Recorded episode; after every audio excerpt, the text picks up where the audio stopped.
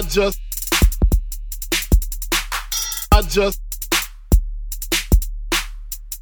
speak my peace, keep my peace. What's good, y'all? Welcome to episode 110 of the Speak My Peace podcast. As always, I'm your gracious host, Greg Lacey.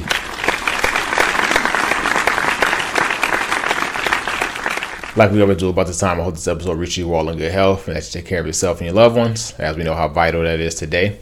Before we do get into anything, I want to say that for my new listeners and for listeners who've been around for a while, themes that we cover within this podcast are transparency, me just pouring myself onto y'all and giving you all my life experiences when I speak about certain subjects, accountability, and the last one is independency. Independency from a stance of looking within self and not becoming reliant upon external factors. And in that sense, you know, the majority of the time I speak about independency is because of I like to speak openly about our communities, the communities that are predominantly made up of Black people, and how, you know, we lack resources, we lack the funds that would be important to these communities, and we lack so many other things because we're afterthoughts. Not even afterthoughts, we're not thought at all in most cases. But I speak about independency from a stance of, you know, us building up our communities ourselves. We don't get rid of the policing problems, the over policing problems when we do that, but we eliminate the need for policing in those communities when we are building up the communities ourselves. Resources, you know, majority of the time, these type of neighborhoods that are made up of people that look like us, they lack a lot of resources because the city, the state, whatever the case it may be, are not pouring in resources into these areas because, quite frankly, they don't care about us. And so when we, you know, are able to find resources, create opportunities for ourselves, we become less reliant upon people who just simply don't care for us. And I think that that's very important. Last episode, I feel like we got into a good groove and spoke on a very important topic in alcoholism, a topic that I feel like is not talked about enough. And we're going to continue with that groove in this episode. I want to start off by saying that from my perspective, I'm not against drinking alcohol. I'm not against the consumption of alcohol.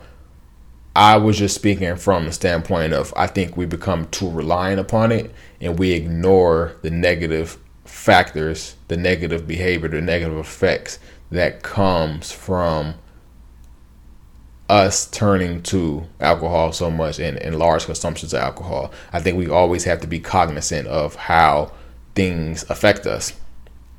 This podcast comes from a place of inspiration, of like looking within self rather than having this woe is me type of mind state. This is going back into the independency thing that I was speaking about. Like, I don't want us to be in a place to where we feel like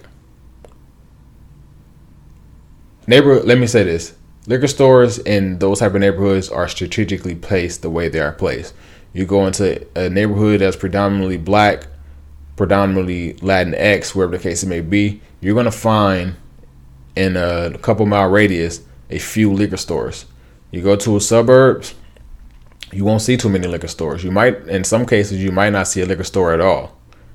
And there's reasons for that. And so that accessibility and that nearness of this vice, of this poison, it allows us to continue habits that were passed down from generations before us in terms of alcohol. I think that we ignore the fact that alcoholism is a thing. You know, we speak about drug addiction within our communities.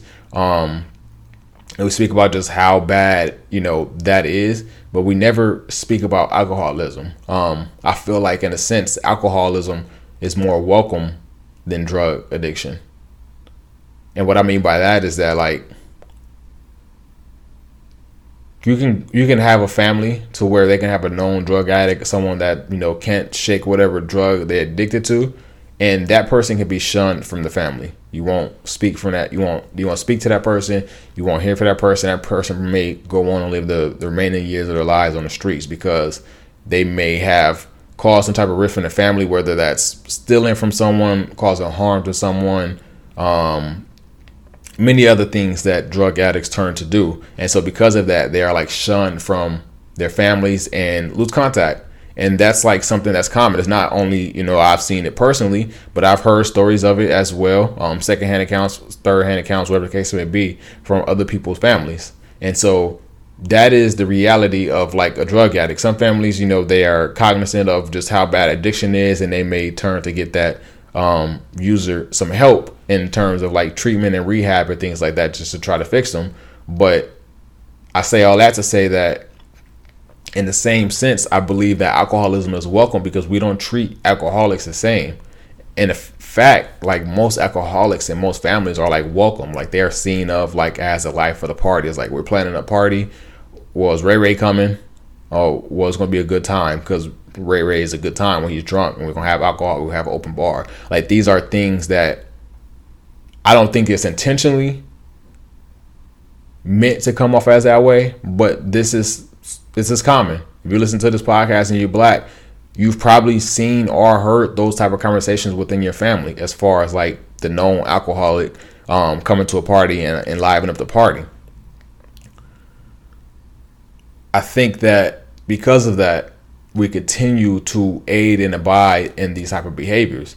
But again, these are not the behaviors of an alcoholic is not something that we should continue to welcome or warrant, because it creates that behavior, it creates that inspiration, it creates that, what is the word I'm looking for? It creates that need or that want for that younger person, seeing that person like, okay, that person is the life of the party. So now let me mimic or do what this person has done. Now I'm 13, now I'm 14. Let me get a sip of alcohol. Oh, that burned my chest, but it feels good. How I'm feeling, it feels good. So now when I'm 18, now when I'm 21, and I'm hanging out with friends, and the use of alcohol is more prevalent in my life. Now I can consume in large consumptions because now I want to act like my uncle. Now I want to act like my cousin because I've seen it. I know how, what this does to me. And I know that feeling, or I heard of that feeling of just not really having control over my body. Not to get off topic, but that's just like to give you all the sense of like how I feel that I believe that alcoholics should be. First of all, I don't think anyone should be shunned, but I feel like alcoholics and the use of alcohol is more welcome in families than drugs are, when they both should be looked at as the same, because they both cause a lot of harm and damage. I want to read you all this excerpt from the Malcolm X biography that I feel is very prevalent for this episode. This excerpt says, "The Black man in the ghettos, for instance, has to start self-correcting his own material, moral, and spiritual defects and the evils. The Black man needs to start his own program to get rid of drunkenness, drug addiction, and prostitution. The Black man in America has to lift up his own sense of values." And the reason why I believe this is so in line with this episode, because we have to intentionally, like, in order for us to build this independency, in order for us to really, really grow, we have to intentionally begin to self-correct these destructive behaviors, I should say.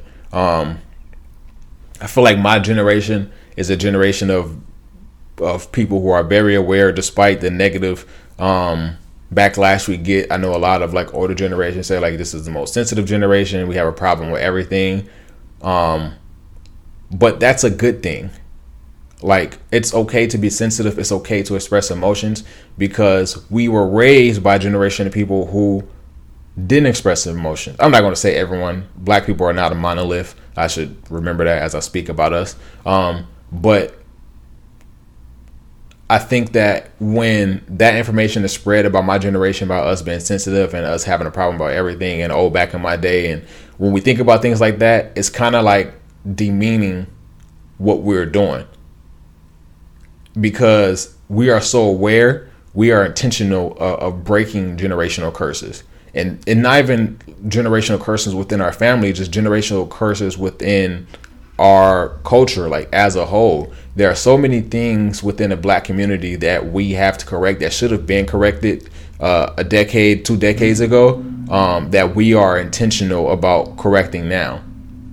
And I think when you bring awareness to things that are destructive to our community, it creates a better pipeline of, you know, those corrective measures. I think that when we're speaking about it, when we're bringing awareness to certain things, when there are support groups, when there are podcasts, when there are Instagram posts, when there are people just sharing their accounts for similar instances of destructive behaviors that they've witnessed, that they've gone through, that they've heard about, I think that it opens the eyes to other people. And so in a sense of drunkenness and a sense of alcoholism, I think that when we speak about it, when we have that conversation more and not shun it, but when we are upfront in a sense of speaking about just its effects and how it would affect families, I think that it creates a better place for the generations to come to understand, like, yes, it's okay to have fun, it's okay to consume these things, but also it's better to understand your moderation. It's better to understand how this affects you, short term, long term. It's better to understand how it affects the relationships you create with people, or the relationships you have with people, and just different things like that. I think that I'm so proud of the generation that we are in because of we have these platforms and we can speak about certain things and we can speak about how we feel about certain things because it's what's needed. Like, I grew up in like a digital media era. Granted, it has evolved in a sense of like the era that I grew up in versus the era that my nieces and nephews are going to grow up in is completely different. But I saw firsthand just internet develop into what it is now, to where they were born into something that was already developed and it's going to continue to develop. But because of that, I know that they will continue to have a platform and this thing will expound more than it has been. And so they're more aware and they're more equipped with information to create better generations for their family to come and to correct these corrective measures. This is going back into that independency. It's like, and I kind of briefly touched upon it and just went away from it. But the reason why I was speaking about just how liquor stores are strategically placed in our neighborhoods, it's kind of in a sense they're enablers. They're strategically placed in our neighborhoods because they know that just the life of a Black man, Black woman, a Black person in general in America is hard. We deal with a lot of things that cause us stress. We internalize a lot of stress. We don't, have too many outlets because of certain things are looked down upon. The topic of, mental health is becoming more prevalent today, but we come from a long line of people who just don't address mental health, don't speak about mental health because it's seen as weak. We come from a long line of resilient people, and with all those things, the culmination of all those things, it builds up a lot of pent up anger with no release. And so we never know where to turn. And so when you have a vice that can numb you and take you away from that thing, and in this sense, I'm strictly speaking about alcohol, why wouldn't you turn to that? It's like, I know people who go to work, come home, and when they come home, the first thing they turn to is alcohol. It's because they've had a long day. It's become a habit. But also they may just be dealing with other things outside of work, but because they spent their entire day at work or so many hours at work that they just don't really have time to emotionally unpack all the other things that they're dealing with in their life outside of work. And so they turn to that numbing agent, which is alcohol. I spoke about it in a previous episode about just, I don't like alcohol because as I stepped away from it, I started to realize that like nothing I consume should make me feel the way that alcohol makes me feel. And I was able to better assess that, like, okay, this is actually poison. It's not, I'm not even going to disparage that. It's actually poison. Like, nothing should internally make me feel the way alcohol makes me feel. And because of that, I have to step away from it. Now, as of late, I've gotten back into drinking. I don't drink, like, heavily. I drink, I'll say, socially, but I know my limit. I know I may drink one cocktail a day, or I may drink, if I'm not driving, I may drink 2 cocktails, but I like won't go too far because I don't want to ever get back into that habit to where now I find myself just having to drink all the time now. But now I am in control of this relationship with this poison. I can dictate when I do and when I don't consume it. Another thing that we have to be cognizant of is the long-term effects of alcohol. I'm going to read off this list that I got from the CDC. Granted, I've made some disparaging remarks about the CDC in previous episodes because of how they handling this P word. But I feel like this list that they put together in terms of the long-term effects of alcohol, it should be accurate. But just the long-term effects of this is high alcohol consumption, high blood pressure, heart disease, stroke, liver disease, and digestive problems. I know people who have one of the two in that list alone. Another thing, cancer of breast, mouth, throat, esophagus, voice box, liver, colon, and rectum. I don't know anyone who's ever had cancer that was directly related to the alcohol consumption, but that was eye-opening. And it's not surprising. Another one, weakening of the immune system, increasing the chances of getting sick. I've seen that happen. Speaking about it being poison and speaking about the effects that alcohol has when you consume it, whether that's the hangover or whether that's in a moment when it's numbing you. I am not surprised by that either. Learning and memory problems, including dementia and poor school performance. That I'm not surprised by that. When I was drinking, I was in school, and while I feel like I have a great memory, I know that my memory has taken a toll over like the last 5 years for whatever reason. Granted, the last 6 years I haven't been drinking, but I've like been cognizant of like there's certain things that I've remembered. There's certain things that I should have remembered that I just have not remembered. Like I've had conversations with people and they've like revisited certain things or spoke about certain things that I've done. And I was like, wow, okay, I remember that. But if I didn't have this conversation with you, I wouldn't even think about that. And it could be that, you know, I have gone through so much in my life within that time period that I just pushed it somewhere and just forgot about it. And so when they spoke about it, those memories were rehashed. But I'm a visual learner. And because I'm a visual learner, I'm also half a photo. I don't know if it's because, but I'm a visual learner and I also have a photographic memory. So like I may not remember information per se, but I definitely can remember events that involved me. So for when it's like when I speak about certain things with certain people and I don't remember those certain events, it's surprising as hell to me. But I wouldn't be surprised if my memory problems is directly linked to just my consumption of alcohol. Another thing on this list is mental health problems, including depression, anxiety. Speaking about, you know, people turn into this as a numbing agent to take them away from the world, to take their minds off things and just really not deal with the things in a sense. Alcohol will do that to you. I remember when the most I've ever been tested in my soberness was when my brother died. I didn't have any... What do I want to say? When my brother died, I didn't like have a thought in my mind. It was like, okay, I need to turn to alcohol. I need this now so that I can take my mind off things and I just won't be here in a moment. I never had any of those thoughts come across my mind. But I remember after the fact, after like a couple of weeks went by and I looked back on it, I was like, wow, I went through all that and I didn't drink any alcohol.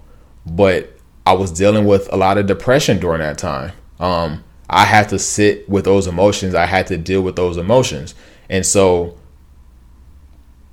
for me to go through that and not turn to that is when I really knew that, oh, this thing should be a walk in the park.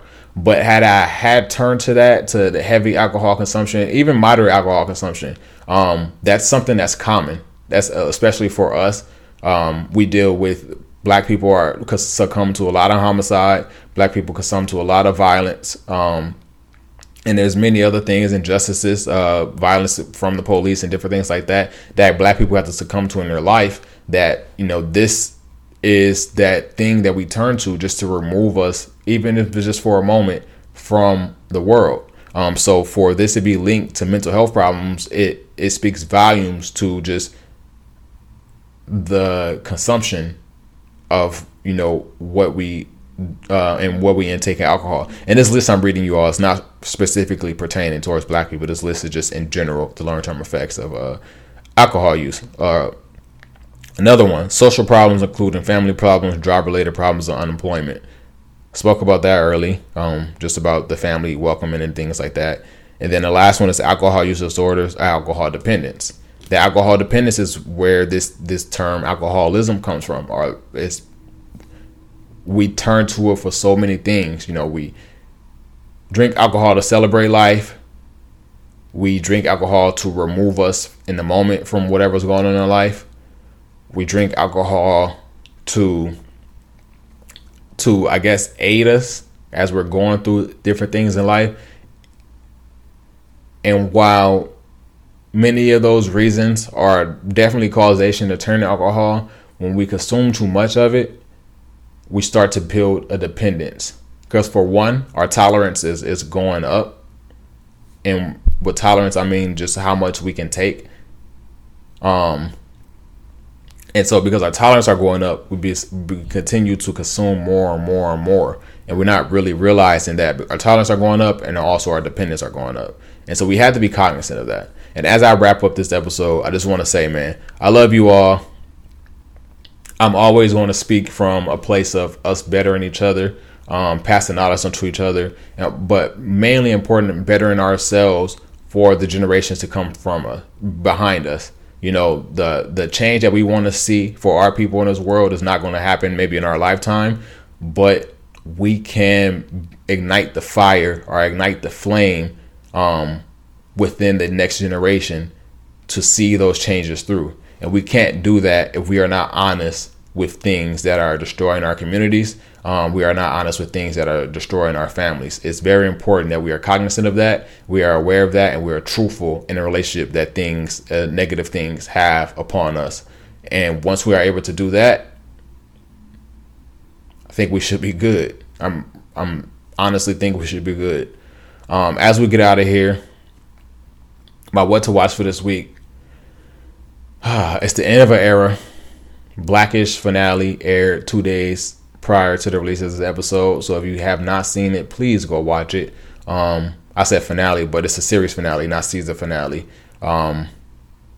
It's been an amazing 8 years. I think this was season 8. If I got the season wrong, I definitely I'm going to come back and correct the next episode. But it's been an amazing 8 years. The topics they've covered, the representation of a Black family that they covered.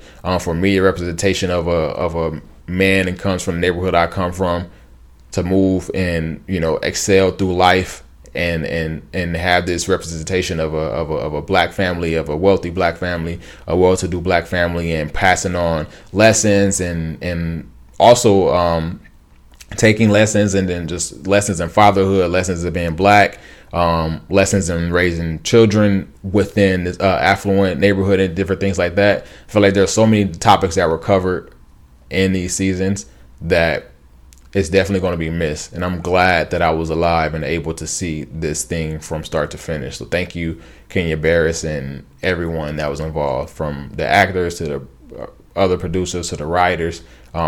This is definitely the end of a great era. So as we get out of here, my what to watch for this week is Black-ish, the series finale. That's the Speak on Peace podcast for this week. I'm out.